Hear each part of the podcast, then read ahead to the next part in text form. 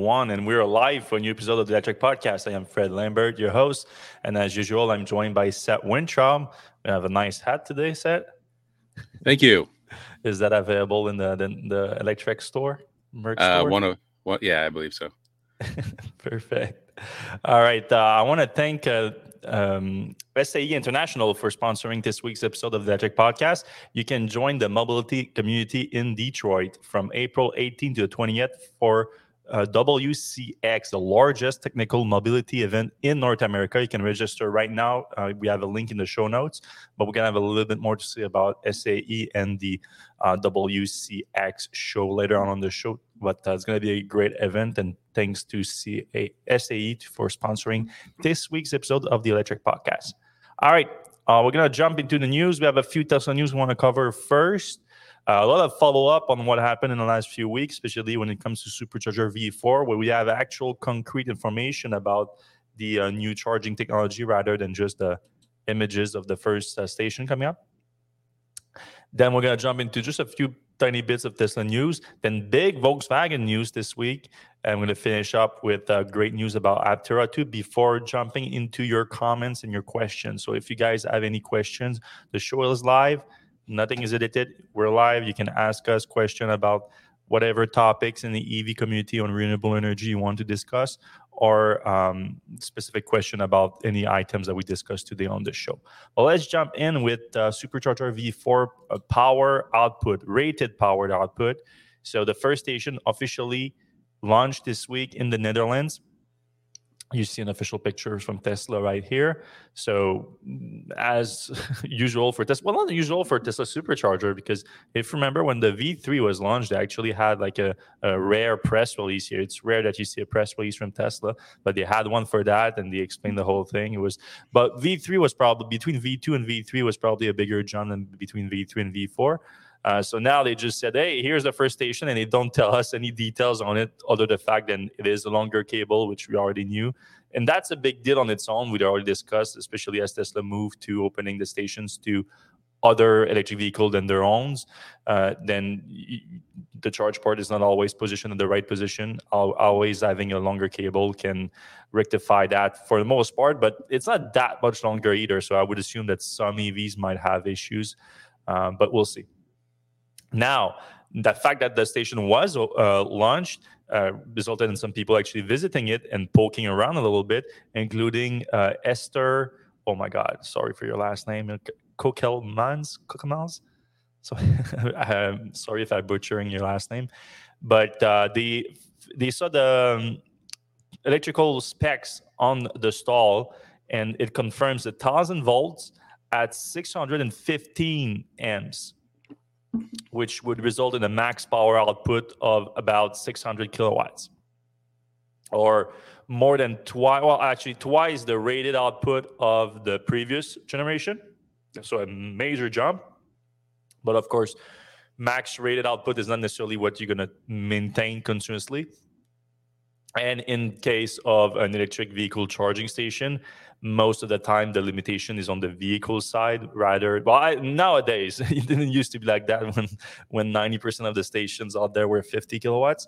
But these days with a lot of like 300, 250, 300 plus kilowatt station, for the most part, the limitation is on the vehicle side, especially once you get past 20, 30% state of charge. The max rated output is basically not achievable at that point anyway. But this is a good indication that Tesla is future-proofing its charging network if 600 kilowatts is what it is right now. It means that you're going to see vehicles gradually be able to accept higher power output, leading to potentially eventually these 600 kilowatts. What do you think, Seth? Well, it's obviously good, but not many vehicles can take advantage of that right now. And I think Tesla's probably limiting it as they kind of test higher and higher outputs. Also, I mean, I don't know if this is going to have anything to do with the Cybertruck and the charging output there. I feel like that might be a big deal for the Cybertruck. Yeah, they confirmed that it's going to be 1,000 volt, right? Already? Something like that. I feel like they said something very high.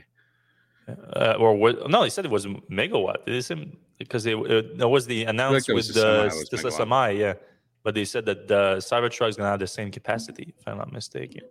Oh, that'd be interesting. Yeah. No, definitely this is like, because right now in Tesla's current lineup, it probably won't change anything other than maybe for the new Model S and X. There's been rumors new Model X and X could take up to 300 kilowatts. So having the station be over 250 would maybe enable that, but we haven't been able to confirm that yet. And like you just said, maybe Tesla is limiting that too right now. Also, what do you make of this coming out in Europe first? I mean, they need it a lot more because there's already hundreds of stations in Europe that are open to non-Tesla electric vehicles. Right. So they need that longer cable solution more than we do. So yeah, that makes sense. Speaking of, did they say here where it's manufactured? Yeah, I think they do say it right here. I think I see US. Because I was thinking, like, where is it coming from? Is it coming from China or is it coming from the US? Manufactured by Tesla in Buffalo. No, those are US made. So Tesla has started Supercharger V4 in Buffalo. So yeah, you would think that it would make more sense to deploy them in the US first. Yeah. But no, they make it to Europe, like I said, probably because they just need it more. The longer cable.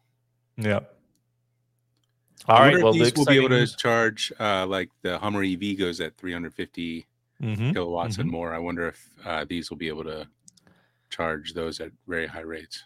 Yeah. So obviously now these stations are also like CCS directly on the connector because that's CCS type 2 or CCS 2, I should say. That type 2. That type 2 is another connector. So these any vehicle equipped with CCS would be able to connect to it. In the US, it's going to be because the Hummer is not available in Europe, is it? Right? No, and GM doesn't even sell in Europe anymore. Yeah, I don't think it would even be legal in Europe. Like, yeah, or very popular either. Like this is. Can you imagine you're an American moving to Europe and you decide to move in with your Hummer EV just to make sure people know that you're American? Yeah. Yeah, but in the US you would have the Magic Dock instead to support that. So I don't know if the Magic Dock is like rated for the same amount of power that the 600 kilowatts that this is able to put out. So that there's like different bottlenecks when you're charging an electric vehicle. There's a bottleneck at the vehicle itself, a bottleneck at the connector, the protocol, and then the actual power station powering the stack. So there's a lot of failure points here. All right. Speaking of all, we're going to stay on charging for a bit because Tesla has an update to its mobile app, and a lot of it has to do with charging. And the update is 4.19 came out yesterday, and so the biggest one here in terms of the user side of things right now, because there's a bigger update, but it's not on the consumer facing side just yet. It's a little bit more granular information about your battery capacity and the status of your battery, especially in cold weather. The winter is over; it's a great timing, but. When you get into your car and it's been sitting outside in the cold for a while, you get less energy capacity in your battery pack because of that. And Tesla would actually show it to you that there's less capacity, but not in a precise way.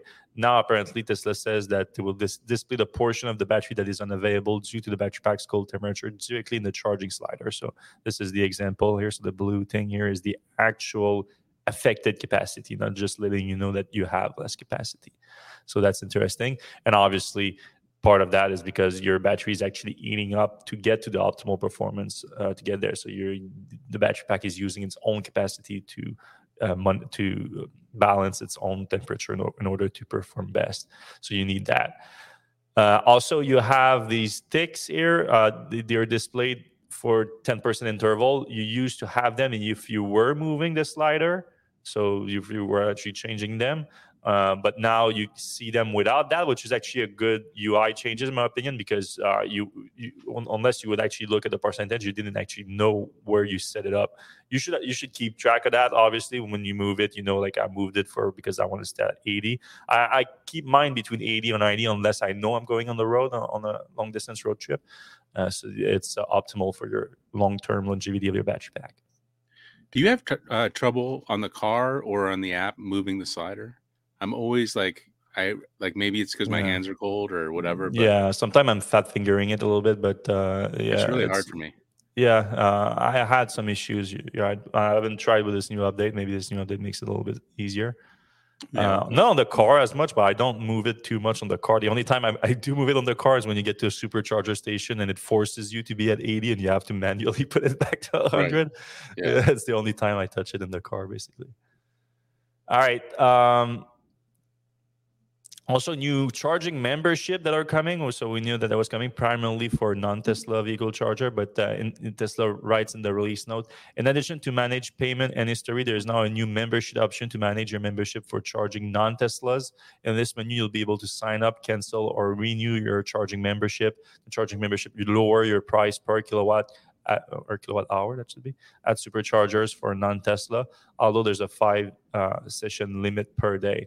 So yeah, so Tesla is trying to eliminate like commercial use, like taxis and all that. But these membership do lower your. So if you're going to be using the supercharger often as a non-Tesla user and you want to get charge prices that are closer to Tesla, which Tesla charge Tesla users, you can get that. And finally, the last one, probably the biggest one, is this Drive on Sunshine feature that allows you to. Allows Tesla owners that have home solar power system to charge their vehicle with excess power. So this is something that we've seen Tesla work on lately a lot, which is what we call controllable load. So there's been a lot of talk about bidirectional charging and how Tesla is not very hyped on that. And one of the reasons why they're not so hyped on it is they think that there's way more value in controlling the load, so which we call controllable load. So one big example of that is we reported last month or earlier this month is that Tesla is going to launch unlimited charging overnight for $30 a month under their Tesla electric plan. So that's simply moving a load, in this case, a load of electric vehicle charging on the grid from the day to at night when you have excess power. But you can also have excess solar power during the day because obviously there's none at night and no solar power, but you during the day, especially in the middle of the day, when you're not actually using a lot of electricity at home, it might make sense at peak power to divert that a little bit, and instead of either sending it to the grid or sending it to your power wall or whatever you use your excess power with, it could make sense financially to send it to your car instead if your car can take it. So Tesla is building, sorry, I'm losing my voice. Tesla is building a feature specifically for that, where you say you can plug in your vehicle at home during the day to charge using the excess linear energy generated by your solar system. So you're going to be able to match with more than one actually solar system. So it might actually work for like if you have solar power at work and Tesla can actually monitor that for some reason. Sounds like it would work primarily with Powerwall though, because you need some kind of brain of your solar system that Tesla has access to. And yeah, that's it. You just when that power comes in, instead of going back to the grid or going to a power wall or any kind of home battery pack, it goes to your car, and you can drive on sunshine. Hence the name. So why would you need this? Versus like doing net metering. Is that for people who don't have net metering? Do you think, or do you think it's for? Yeah, it would be either that or whatever you get paid for your electricity. There's some net metering that are not that advantageous money-wise. So if you can use it rather than send it back, I know here in Quebec, we have electricity so cheap that they're not tripping over themselves to buy back your electricity, which is why we don't have any solar power here. So it makes more sense to you want to use every bit of energy that you produce yourself. Right. So in those situations, it would make sense to do that. But yeah, I get your point. It's if you're in California and a lot of those markets where they pay you $30, $40, a lot, sometimes decent amount. It's just basically it runs your meter backwards. So you're going to use the electricity one way or the other. It's nice to be appreciated. That was weird. It just runs your meter backwards, so you're getting credit. It's not about money in, money out. It's just you know, you'd get charged less at the end of the month. So unless you're completely powered by your own, like you're completely, but not off grid, but you're always in excess, basically. Like I did a report on that actually last week, and this Tesla owner in Hawaii has a solar roof and power walls, and a giant Tesla solar with 50 kilowatts That's of crazy. Power. You can imagine the house on this guy. 50 kilowatts is just insane. So obviously they produce more than they consume, and they get paid back $350 a month from the electric utility. So they are the electric utility. I was going to say, it's almost like a solar farm. Yeah. Actually, they do that through Powerwall too, because they have like I think 8 Powerwall or something like that. Crazy on this installation, and that's with Swell. Swell has a huge, I say huge, it's getting huge, virtual power plant operating in Hawaii, the Big Island. Okay. Gigafactory Berlin news. We get some Berlin news here. Tesla is applying to expand the production capacity to be authorized, I should say, because they're not quite there yet. Right now, they're authorized for 500,000 vehicles per year, and they are slowly but surely getting there. Last we heard, they were at 4,000 a week, but they could be getting close to 5,000 any day now. So they're already looking at expanding the capacity because it's probably safe to do it sooner rather than later, considering what happened the first time. Tesla has run into a lot of red tapes in Germany. They've been fighting environmental groups that have been trying to slow down the projects for a while now. We reported last week on some criminal allegations, like they said that it's getting to a criminal level now. But I don't know exactly. I'm not obviously familiar with the legal system in Germany, I've never heard of. Because they said they were filing criminal charges. I don't know how a group can file criminal charges in a group. In most legal system that I know of, only the government can charge up criminal charges.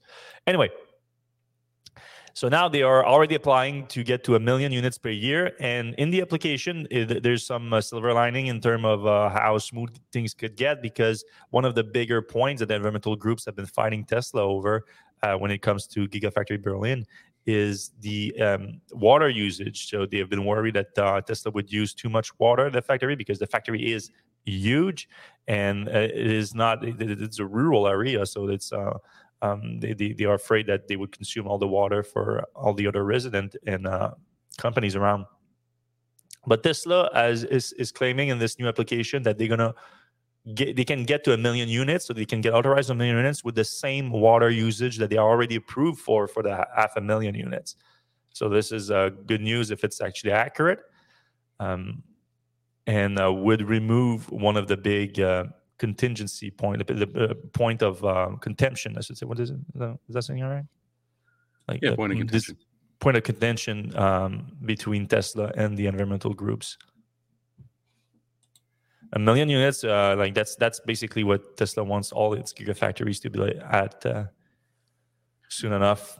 So that's 4 million per year with the current factories. Then add Mexico, 5 million. Yeah, maybe Shanghai could be higher than 1 million. Yeah. Though, like the way it's been going, I wouldn't be surprised. And they're adding on and stuff. Fremont, maybe no though. Fremont would be maybe a little bit harder to get to 1 million. I think it's at 600,000 right now, and it's so full. It's just incredibly full. Yeah, and they build Model S and X, which are probably a little bit more complicated. Yeah, lower volume. All right, Model S Plaid. No official announcement from Tesla just yet, but as close to be official as it gets, because it's coming from Sebastian Vettel, not Vettel. So not the F1 driver, but still a race car driver, well known. I've been used by Tesla officially before for test drives, so we know that he has a connection with Tesla. And in this case, he's been invited in France to test drive a Model S Plaid with the new ceramic brakes upgrade, the $20,000 brake upgrades that we thought was the last piece needed for Tesla to actually deliver on its long time promise to achieve over 200 miles per hour top speed in the Model S Plaid. It was limited at first at 163 miles per hour, which is 262 kilometers per hour when it first launched in 2021. Then last year, Tesla released a track mode update, purely software, that increased the top speed to 175 miles per hour. Still insane, by the way. So we're complaining about not getting to 200 miles per hour. But right. Let's be honest, it's pretty rare you're going to get to 175, maybe if you drive on the Autobahn a lot. But other than that, I know some Tesla owners like to bring their cars to the test track, to the racetrack and whatnot. But anyway, we did see actually a Model S achieve 200 miles per hour. I've witnessed it myself, not too far from where I live in Trois-Rivières. We rented the airport, and the team at NGINX that already are offering things that unlock features in Tesla vehicle that are software locked, because again, the capacity on the powertrain side of things is there. It's just Tesla is not unlocking it because it thinks that people will kill themselves if they don't have the brakes to do it. So NGINX upgraded the brakes themselves to bigger brakes, and then with their software, they were able to unlock the speed limiter. And on the tarmac at the airport, they reached 216 miles per hour, 348 kilometers an hour. It was insane. Like you guys need to go check out the video that we posted. It's been seen by millions of people already. The sound of an electric car flying by you at that kind of speed, it's mind-blowing. Anyway, that was not official from Tesla, obviously. That was a Tesla owner, NGINX. NGINX thought a little bit of offering it to people because they can just do it. They just need the little modules. You plug it in, and that's it. But, of course, they wouldn't be responsible for people actually upgrading their brakes before doing it. Right. And it would be a big liability. So they decided not to do it. Did NGINX upgrade their brakes? Yeah, they did. They, okay. I think the mounted pass, one of the Tesla tuners sent them some brakes to, and even then, like you could feel the car could go higher than that, could probably hit like 230 miles per hour, but they were running out of tarmac to brake, so that's crazy. So Guillaume, the owner of NGINX, was driving the car, had to stop there. But you can see in the video from the inside, you can see when you started to slow down, it was still going up pretty easy. Anyway, now Sebastian Vettel on this circuit, the Circuit de Bresse in France, he did a new record lap with a Model Plaid that was also software limited, top speed unlocked, and with these new ceramic brakes, and he reached a new record, 1:33 for which is the new fastest lap for a street legal vehicle, because that Model S Plaid is still street legal.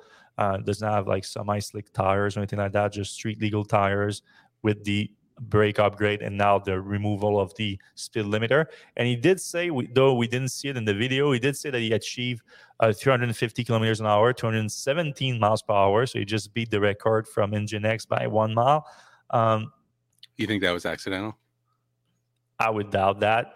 But then he also claimed there's other videos out there, other people that claim that they actually reached 233 miles per hour, but I haven't seen any proof of that yet. Though Vettel did say that there's going to be soon some videos coming out of Nuremberg. So that's interesting because Porsche owns that record right now. Yeah, so Tesla and Porsche have been like trading records on there for electric vehicles, I should say, and like. Production electric vehicles, I think, is the specific category that they're doing.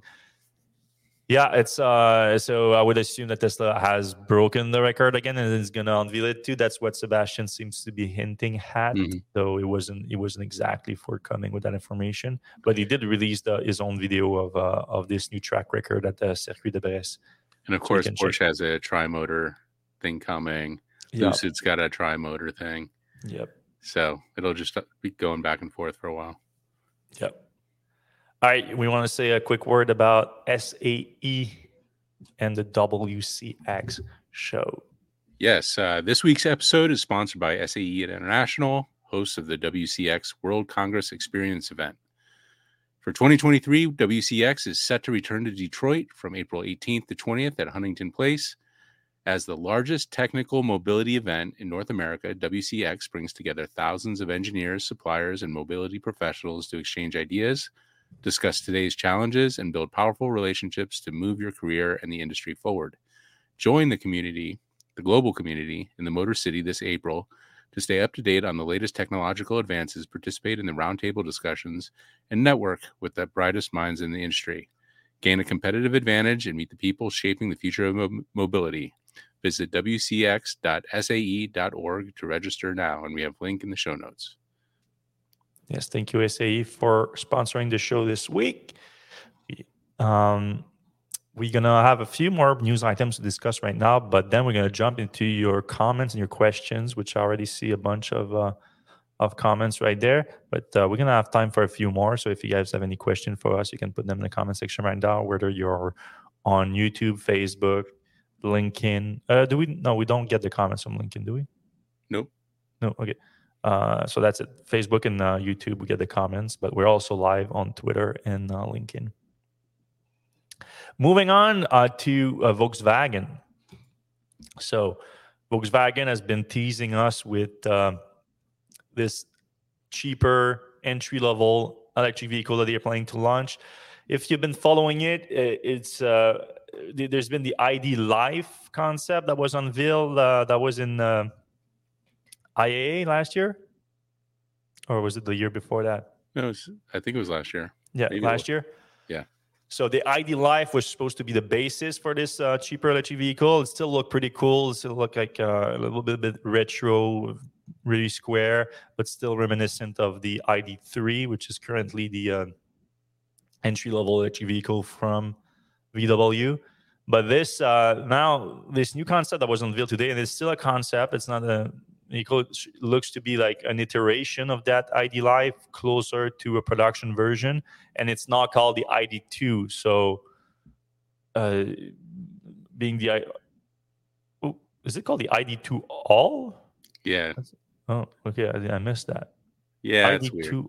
Yeah, that's weird. No, don't do that, Volkswagen. Well, they had mentioned last time we talked to Volkswagen, they were like, you know what, we're kind of tired of going to these, you know, ID1, ID2, ID3. We want to inject some more life into these names. So why don't they call it like the ID Golf, or just the Golf, or back to the e-Golf or something? Mm-hmm.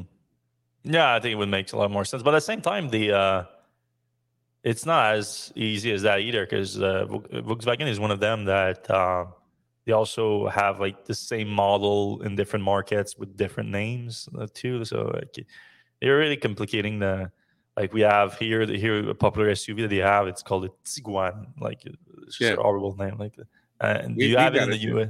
Yeah, we got it there. And in English, you call it like what was it called?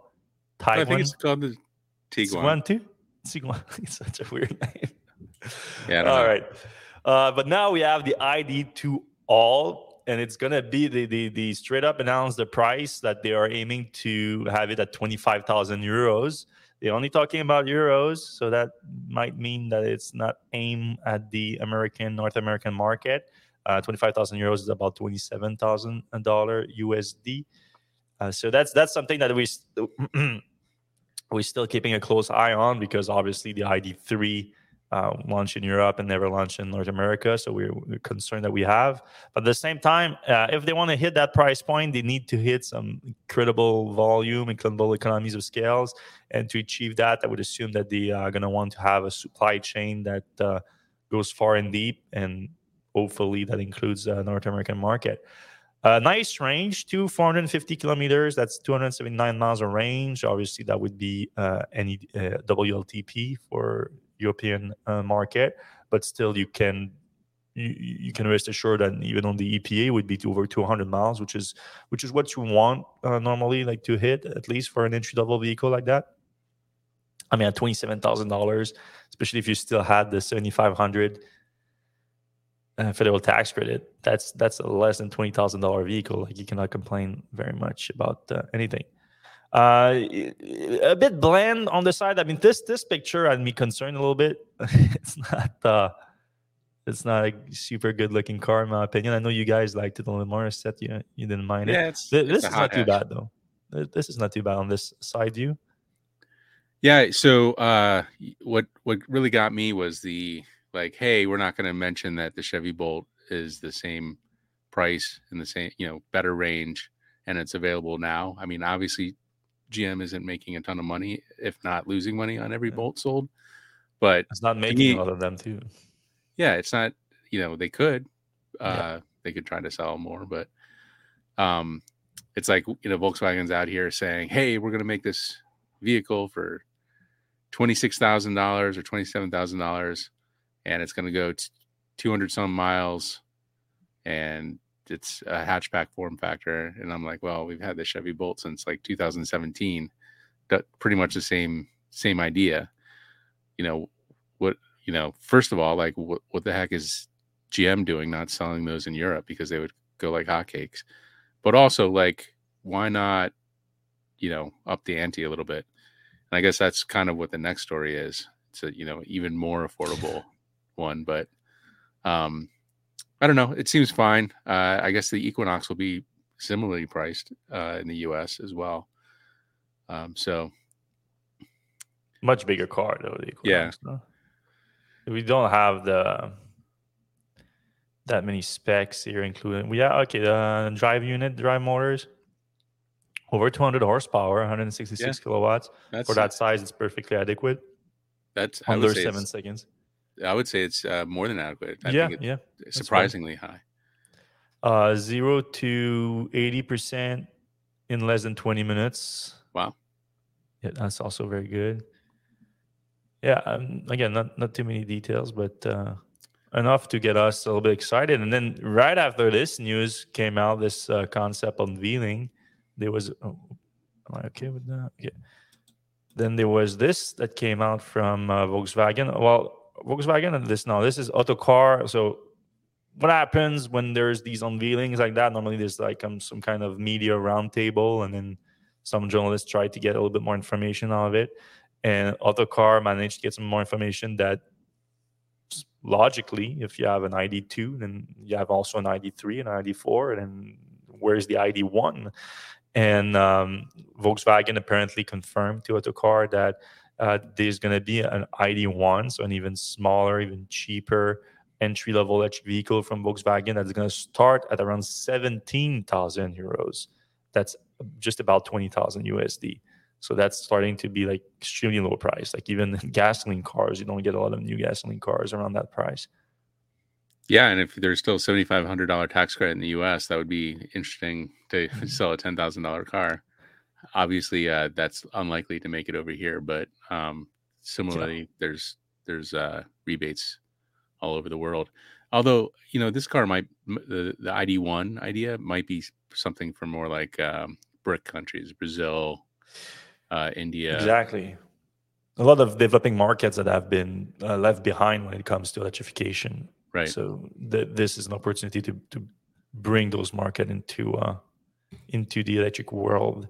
No timing really on that. Speaking of, I should say, timing on the production version of the VW ID.2 or 2-all or whatever it's going to be. Is it 2026? Not sure if that's model year or is actually the year that's going to come out.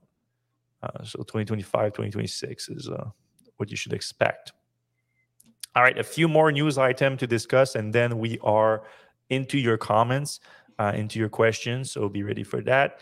But we're going to move on from Volkswagen to Kia. And Kia has been really like trickling, slowly releasing bit by bit new information, new images, new specs about the IV9, which is an EV9, Kia EV9, which is going to be like one of the most anticipated like full-size SUVs to come to market. North American market, very hungry for full-size SUV. Yeah. So fully electric, there's just not that much options out there. There's some smaller SUV options, but on the bigger side, there's not that many. So especially something for Kia that would be probably not crazy expensive, like the Model X or the R1S from Rivian. It's something that people are very excited about. So what is the swivel seat? Is the one that the thing that caught people's attention, but it's basically the new images to start with here. I think it's very sleek looking. Like, look at that. We discussed it last week or the week before that, but it is impressive. Like it's looking a lot closer to the prototype than we thought it was. I don't know about those wheels. What do you think about those wheels?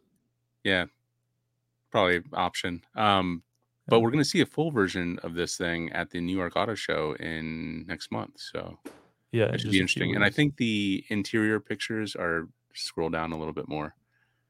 Yeah. Yeah, that's where that sweet. Swivel C comes in. That's sweet. That's nice.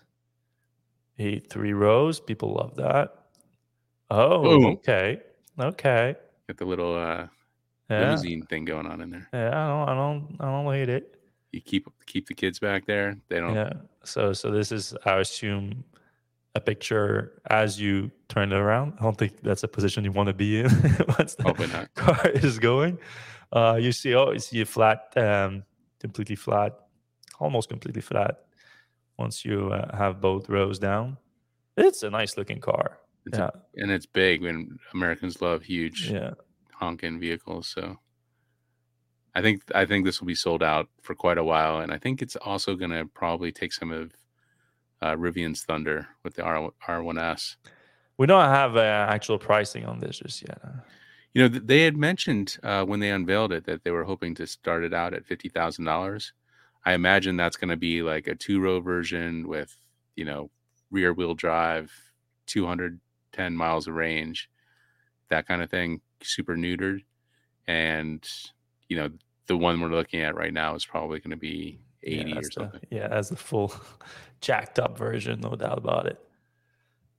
Yeah, I'm excited for this one. I'm excited for those like that. Even though like I'm not just a big SUV guy or anything like that, I'm excited for things that can move the needle and can because you have a lot of people right now like I mean, you guys convinced me and for an electric vehicle, but I have like 3-4 kids and like we have like gym bags for when they have their football practice or whatever. Like when we need a full size SUV. And like all right, it's coming. They're coming. Yeah, and wasn't Hyundai going to have like a Hyundai Ioniq 7 that's going to be similar to that? I feel like. Yeah, probably that would make sense. Well, Hyundai and Kia, like they don't like talk about it too much there. Right. As close as it gets to be the same company, but right. Not exactly. I don't want to get an email from a PR representative either. We love them both. We love the Koreans. We love the South Koreans. They make great products.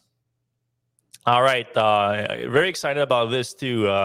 We don't go into like just straight up financial news too often on the podcast, but when it comes to Aptera closing the deal on a $21 million grant here from the California Energy Commission specifically for manufacturing electric solar vehicles in the state of California. So this is a big deal because obviously Aptera. All right. No. Sorry, Aptera was trying to raise money. It is raising money. They've been doing it through this accelerator program that they call it, where they've been doing a lot of crowdfunding. But they open up the crowdfunding where the more you invest, the higher your chance is going to be to get one of the solar cars sooner. And they've managed to raise over $8 million through that over the last month or so. So that's great. But it's bringing a vehicle to market. Even though I'm excited about one of the main reasons I'm excited about Aptera is that it is not an actual car, even though we call it a solar car. It is classified as a trike, as a three-wheel vehicle, and it's closer to a motorcycle, really, in terms of regulation than it is to a car. So that removes a ton of red tape in order to bring it to market, a lot less expensive to do. So that's why I'm a little bit more hyped about Aptera than I am about Atlas or name whatever crowdfunded EV projects. So I'm a little bit more excited about that. Yeah, it's kind of the only three-wheeled vehicle still like. Well, I don't know. I mean, Saunders got rid of their three-wheeler. Electromechanica is not doing too hot right now. Yeah. Same for the other one in Oregon. What was it? The FUV, FUV. Yeah. That's having some troubles. I mean, Aptera doesn't have a straight shot into, you know, profitability, but they just have so many fans that are pumping money into the company that I feel like they have something here. They have.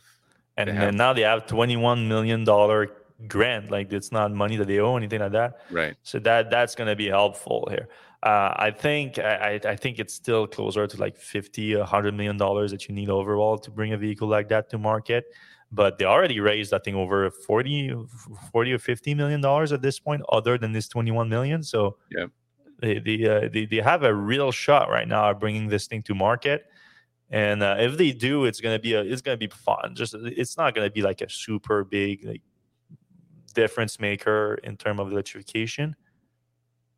But it is, like we just talked about Tesla Drive on Sunshine and everything. This is the best representation. Real Drive on Sunshine. Yeah, it's the best representation of like Drive on Sunshine, because you literally have up to 15-30 miles of range per day just from the solar cells on that vehicle itself. It's more romantic than anything else, because obviously if you want to drive on sunshine, you're more efficient if your solar cells on a rooftop or something like that than it is on an actual car. But so I'm a little bit conflicted about it, because I love efficiency. I want to have the most efficient solution always. But there is something romantic about the idea of like this car is autonomous, basically. Like it's produced its own electricity on which it rides for the most part. Obviously, you can charge it too, and probably for most people, charging is going to be a big part of powering this vehicle. But I said I like efficiency, and that also is an efficient car itself if you remove the solar on it. If you just talked about aerodynamic performance, weight, and all that, like that it is one of the most. It's probably going to be. I mean, again, we cannot say a car because it's not a car, so we cannot say it's the most efficient car out there. But it's the closest thing to a car that is much more efficient than anything else, even like a Model 3 or. Even like that Mercedes EQXX or the Lightyear, the other solar thing, it's way more efficient. I think they were telling us that the whole vehicle has better aerodynamics, uses less wind than a F-150 side mirror. So that I mean, F-150 can have like a pretty big side mirror too. Yes, but. Yeah, it's still a lot. It's impressive. It's really impressive, yeah. All right, that's it for all the news this week. So it was a pretty quick one. We can jump into you guys' comments and questions right now. All right. Speaking of startups, any thoughts on Canoo and if you think they can actually make it to market? What's your latest thinking there? I haven't been following them that closely, to be honest with you. I know that I've been having a lot of fleet order more than anything else. Like I don't see a big like consumer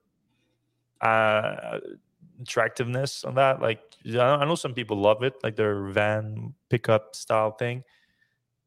But yeah, honestly, I'm not too hyped about it. I was just gonna say it like that. Yeah, they got some like I guess some NASA sponsorship things happening.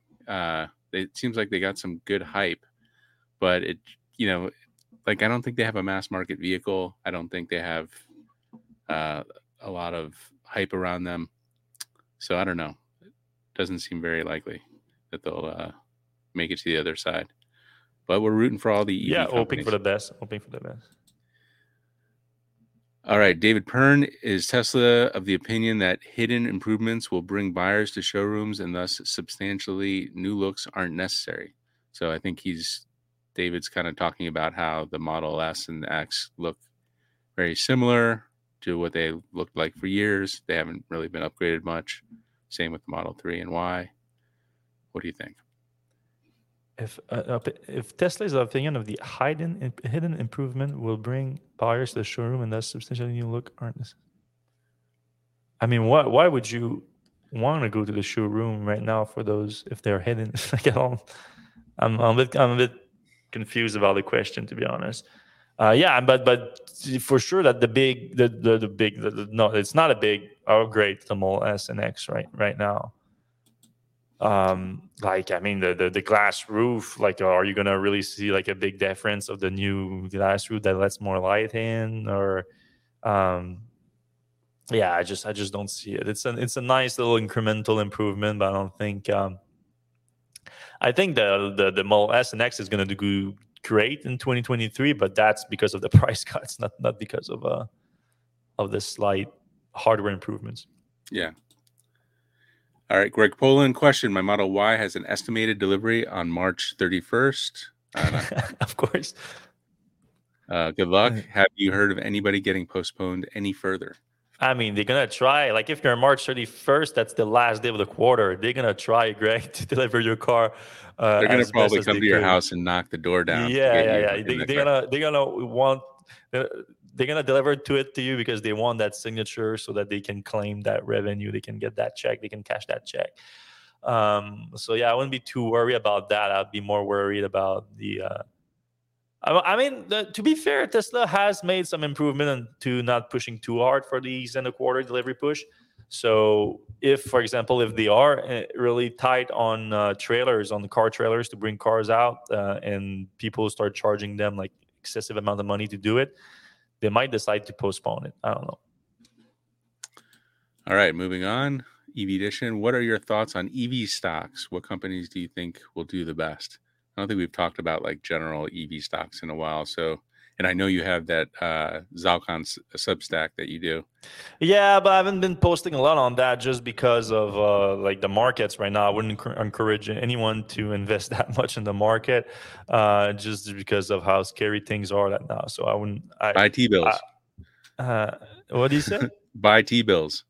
Yeah. The things that I'm more excited about when you come to like the companies themselves, if you're talking about companies selling electric vehicles, there's not that many I'm super excited about. Other than Tesla, I think Tesla is still going to do well. It's just a juggernaut.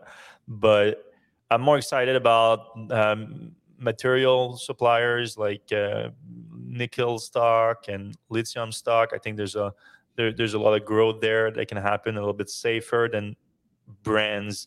Especially companies like Fisker or Canoo that we just talked about, like these are a lot more fickle in my opinion, and they can go away pretty quickly. Rivian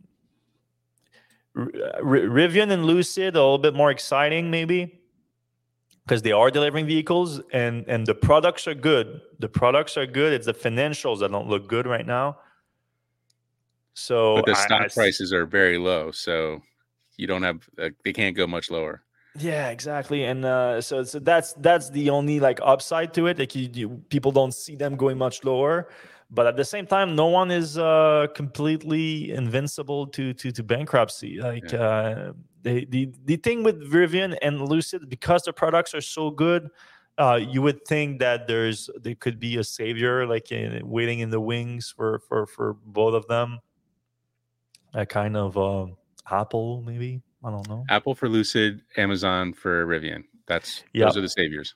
Though there was something this week about Amazon talking to Rivian about, I think this is Amazon like thinking, protecting Rivian, honestly, where they said that they could not, like right now, all the delivery vans that Rivian is making, they're delivering them to Amazon and they're losing a ton of money on them. So what came out this week is that apparently Rivian and Amazon talk, and they're like Amazon was like okay with Rivian not just delivering the vans to them because Amazon has a stake in Rivian, and They know that if the contract that they have like is very advantageous to Amazon, and if Rivian could deliver a part of those vans to other companies at a newly negotiated price that they don't lose money on, that would be a big deal. And now, again, our company is going to want those vans for twice or three times that price. I don't know. But they are, again, the product is nice. So you can maybe charge more for that. And it's getting some electric vans in your fleet, if you're a fleet manager, it's a big deal. It does lower your cost greatly. Next one. All right. Green for St. Patrick's Day. Tesla should offer a green colored car for one day. Well, that would be quite expensive to retrofit their paint shop, but we are seeing some new colors coming out of Tesla. The red, ultra red. I kind of miss the brown and the green though. Didn't they used to have a green, right? Model S. Used to have a green. They used to have a brown. They used to have different silvers. Yeah. St. Patrick, you want a green, like the green that Tesla had was not really a St. Patrick green, no. But happy St. Patrick to everyone out there, and especially the Irish, my Irish friends out there. All right, Jonathan Root, EV9 is the best looking third row EV, period. Hoping pricing isn't insane. Yeah, we talked about that a little bit. You know, obviously, best looking is subjective, but it's certainly, I think, you know, I think a lot of readers have said, hey, they actually made a really good looking vehicle. It's not one of those things where they do a really good looking prototype and then they, you know, a super bland final product. We're going to actually get a look at it at the New York Auto Show in about 2 weeks, I think. So, and I'll be honest with you, you know, right now I'm waiting on an R1S. We put some money down on a Volvo EX90. That's right. But I'm also, now I'm thinking this might be the way to go for our big one. If, you know, Rivian doesn't come through, like obviously Rivian's going to be much better off-roading. It's probably going to be. How often do you go off-roading, Seth? Well, when I'm reviewing scooters, I go off. Anyway. Oh, that's right. I saw you. Like that was a silly trip. Yeah. So I don't know. You basically have, you know, in the U.S. market, you have the X90, you have the R1S, Rivian, and now you have this, and it's pretty much it. And I feel like there's a lot of people in that marketplace, so. It'll be interesting to see what happens. Enjoying the show in Melbourne, Australia. Well, that's great. While waiting for a charger, keep up the good work, gents. Thank you, that's Chris. Awesome. A great article on CNBC about GM losing in China. Great article on electric on Xpeng losing in China.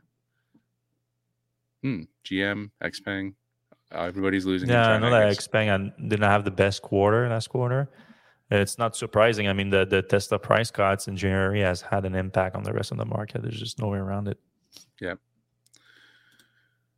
All right. VW ID.2 start production when? I think they said 2025. No hint at all how they will make such a low price car. Tesla shows how they will make a $25,000 car, but it does not show it. What a difference will Tesla paint? I don't know what he's saying about the paint, but I do get the point about questioning how does VW get to that price point. Yeah, I mean, I think they are assuming a lot of supply chains improvement. Yeah, and yeah, they're gonna have to have some manufacturing efficiency improvements too. And I guess that's the difference that Ron is mentioning it, like Tesla with their event. Earlier this month, they did show what they plan to do on the manufacturing side to do those improvements and achieve that. Now, it wasn't as clear as like the 4680 demonstration where they were like, all right, we get this percentage improvement in price there, this percentage improvement, da, da, da. It wasn't as precise as that. So it led us to assume that Tesla has some guesswork doing it. And there's always guesswork. It's sure. Always guesswork anyway. Now, Volkswagen hasn't been as forthcoming when it comes to that. But at the same time, Volkswagen has experience building cars on high volume at that price point. They're not electric. Right. Now, the rest of the electric supply chain is going to come down at the same time, try to meet them at a certain point there. And to Volkswagen's credit, they are making the investment throughout the supply chains to help it get there. So they are not just like crossing their fingers and like, oh, hopefully the battery cost will come down to $90 a kilowatt hour by the time this car gets to market. No, they are making the investments to get it closer to there, at least to help out. So yeah, I'm hopeful on that front. All right. Question about what cell type is VW using? Hyundai. I mean, I feel like a lot of companies now are diversifying their battery supply just so that one company doesn't kind of screw them over. But VW last, were they using L? No, they're using SK? No. In the US, they're using. I mean, they have a partnership with CATL, I think, in Europe now. Okay. And a few others. They have a bunch. But anyway, what's cell type? I'm assuming chemistry they're asking probably. And I would assume that this VW ID.2 would be LFP. That at those price point, you're going to have to use a hydrogen phosphate based batteries. Although it does charge pretty fast, so but I mean you can get there too, I think, with power and phosphonated LFP. All right, Greg Poland, FYI, I was getting service down in Cypress, Texas, which is the Houston area, and there was at least over 100 Model Ys and 3s queued to be delivered. Yeah, I'm not surprised. Around this time of the quarter, like there's that's when all the supply from Fremont and Texas gets to those delivery centers. It's that timing for the U.S. market. Paul Panzer says 25,000 euros with 19% VAT is more like 20,000 euros. Yeah, that's a good point. I don't know if they did account for VAT in there. And normally in Europe, you do have to put the pricing out there. But when you're not actually selling the car, I don't know. Like it's just, we'll see. Makes sense though. All right, to compete with the VinFast VF9. Okay, so that's another, I think. Yes, Sylvain is hyped about the VinFast. I'm not as hyped as him about like. We took a drive in one in Los Angeles. They weren't super impressive, but whatever. The Greens are great at technology. Kia, Hyundai, Genesis, which is all the same company, and Samsung. They are great. Yep. Did I trim my beard? I was trying to figure out why you look different. Yes, I did. Okay. Moving on. Great question. Lion and Taiga. Yeah, those if you want to talk about low stocks, those are low stock. I cannot recommend them though, again, because of the market right now, the way it is, I cannot I'm not going to tell anyone to go buy them, but they are excessively cheap. Especially like Lion right now is in a situation where they could get a big chunk of that infrastructure bill money because they do have a factory in the U.S. now producing electric school buses. Indiana, I think. Yeah, and I think so. Yeah, the school buses thing, man. Everybody wants an electric school bus now. Yeah, so there's not that many companies right now that can be competing for those grants. So if they do get a big chunk of that. It could be a big difference maker because I think right now they're trading at like $400 million or something for a company that is actually delivering hundreds of school buses and trucks, electric school buses and trucks right now. So that's good. Taiga, I'm also very excited about them, but it's such a new technology that they're doing. They are doing it the best though for sure when it comes to electric snowmobiles. There's a few options out there when it comes to electric jet skis, watercrafts. There's a few options out there. But they are all mostly subpar to what you would get from gasoline ones, except for Taiga. Like Taiga, I think is they already are a notch over, but it's super hard for her startup to ramp things up, and they are still at very low volume production. They have this big factory they're supposed to build here in Shawinigan, but they're waiting until they get to. A few thousand units in Montreal first before they expand to a bigger factory. So until they can do that, it will remain a fairly small company.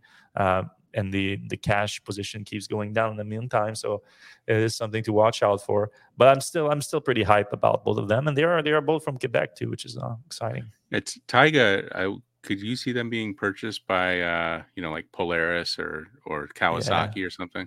Yeah, or BRP, also based in Quebec. Yeah, I mean, it wouldn't make sense because they have great technology. They are the leader by far when it comes to these specific small niche. Though they're the $1 billion industry still, but smaller segments of transportation or recreational transportation in this case. And why do you think Lion is so cheap right now? If they have all these, possible things, is it just part of the industry downturn or? Yeah, I mean, like Rivian, they're still not making money on those trucks and those cool buses, but they're getting a lot closer than Rivian, to be fair, a lot closer than Rivian. And they also, like, the ramp up is difficult, but they just started production at the factory in the U.S., so I would assume that the ramp up is going to be in the later half of this year. And then next year is going to be their big years in terms of actual deployment of new trucks. But I've been following the performance of their trucks closely, and they're doing great so far. So, and obviously that's going to be a huge market, the trucks on top of the school buses. All right, Ryan Wiebe, have we heard what Tesla's plan is for pull-through charging with V4 for towing purposes. So you know how they have those chargers on the side? I would imagine they're still going to put V4s on the side, or what do you think? Yeah, that and also just probably like they want to do those chargers in the middle of a parking lot instead of like at the end of them, so that you can pull through even more than the ones on the side. That would make a ton of sense. But again, that depends on the parking lot. Like you need a huge parking lot on that because you don't want. But those exist. Those are out there. Like you go to like a Walmart. You're gonna have to have different setup for those stations. You're gonna have to have like a Walmart type situation or one of those big truck stops and things like that. Like you're not gonna see that at the average charging station. But we're gonna need more of them. Like I know Tesla is working on that. We've seen some of the early. Plans for the bigger station, like the ones between Los Angeles and San Francisco, two of Tesla's biggest market, or the Bay Area, I should say. There's a huge supercharger station, like 50, 100 stall stations being planned there. And now you're starting to see a certain percentage of the stalls there being aimed at pulled through for trailers and trucks. Yeah, and that's going to be an even bigger thing when the Cybertruck is at full production. Speaking of Cybertruck, this is a cryptic question. No. That's a follow-up to the other question when you asked about the paint on the lower-priced vehicle. So you said, like the Cybertruck, there's no paint, just wrap. I don't know about that. I would assume that it's partly based on if that works out for the Cybertruck. We don't know yet if that's going to work out just great with the Cybertruck. If it does, maybe they do. End up with we're going to see some kind of like small hatchback, stainless steel hatchback from Tesla. That would be nice. That'd be interesting. All right. And then just a follow-up, Nick Cedar, what type of cell type, i.e. form factor? I think that's just a clarification of what we're talking about. Yeah. Well, I mean, most of the automakers still use the pouch. Pouch is still the main one being used. But there's more automakers that are talking about following Tesla with the 4680. So you might start seeing some of that soon. All right. I think that's all for the questions. That's all for us this week. I appreciate every single one of you. If you're still watching, thank you. We appreciate you. I'm going to see you same time, same place next week. If you do like the show, please give us a thumbs up, a like, whatever you do on your app. And I'm going to see you in a week. Bye-bye. Stay safe out there.